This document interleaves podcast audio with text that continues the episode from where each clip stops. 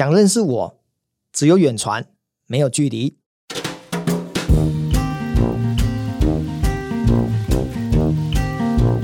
某一天的早上，我打开手机，看到我的脸书的私讯呢，进来一则讯息，他是这么写的：“嘉德老师你好，我是就读慈济大学的学生，我叫做曾思云，因为听了你的 Podcast 节目。”来追踪你，那不晓得有没有荣幸当你的连友？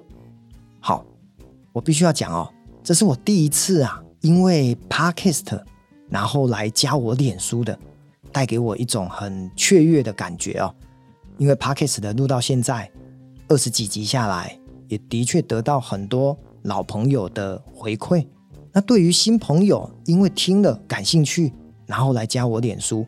我更是感到有一种莫名的兴奋感，所以我就按下了确认键，然后在私讯里面呢就跟他小聊了一下。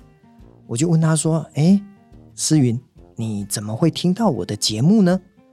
他就说：“哦，我们老师因为叫我们听某一个节目，但是我觉得好长哦，我都听不下去。我通车的时间啊，或者是我做很多事情，好像没有办法一直听。那我就想说。”有没有短一点的节目让我听得到？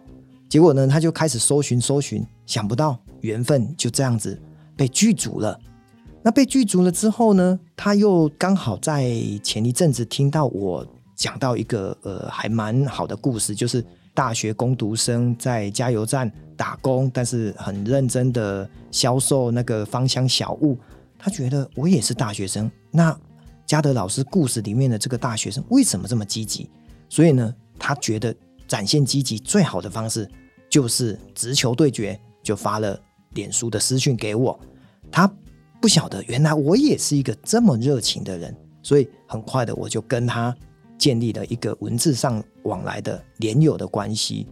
那通常讲到这边呢，我都觉得好像如果我要认识一个人，不能只是文字来文字去，我就问这个小妹妹说：“哎，方不方便我们？”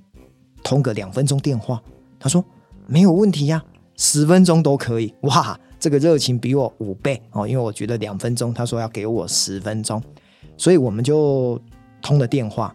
在电话里面呢，我听得出来，她是一个很热情而且很阳光的哦，不能说是不是美少女哈，因为没有看到人，但是照片呢，的确非常的小家碧玉，也非常的亲切哦，就像一个邻家的。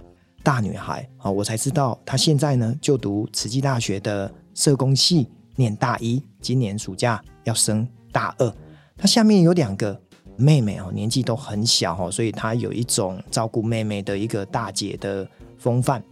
那在聊天的过程当中，她跟我说，她每天晚上啊一定都要听 Podcast 才会睡觉。我的变成是她的呃每晚必定收听的，从第一集普里的阿贝。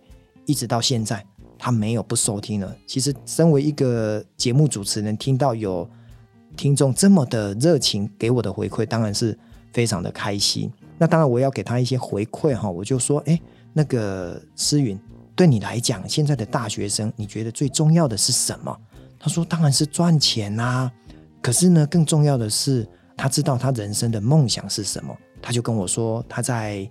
早餐店打过工，当过电访员，也在补习班工作过。那今年的暑假呢，他更是哦，因为他家住宜兰，他在花莲读书，他参加了宜兰县政府的这个童万节哦，成为公部门的工读生。他就跟我说：“老师，有机会来宜兰参加童万节，搞不好我们还有机会可以面对面认识哦。”哇，我就觉得，在我电话对方的这一位呃曾小妹妹。他展露出一种非常热情、积极、阳光的态度，然后呢，他也对他自己人生毕业之后，他想要去考社工师哦，因为他是一个社工系毕业哦，甚至呢，因为他对照顾孩子呢非常的有兴趣，他说他也要去考一张保姆的证照。所以对我来讲，一位小女生非常的有自己的梦想，知道透过打工。解决家里面哦，虽然他们家境呃没有什么好不好的问题，可是总是一个十八九岁不到二十岁的年轻小女孩，她懂得规划自己的人生，走在自己的梦想道路上。我觉得真的是一件很棒的事。所以这一集呢，我很想要跟大家分享，这是我从 Podcast 认识到的第一位脸书的朋友，也希望在不久的将来，我们能够在宜兰相见，然后我再请他吃一份意大利面。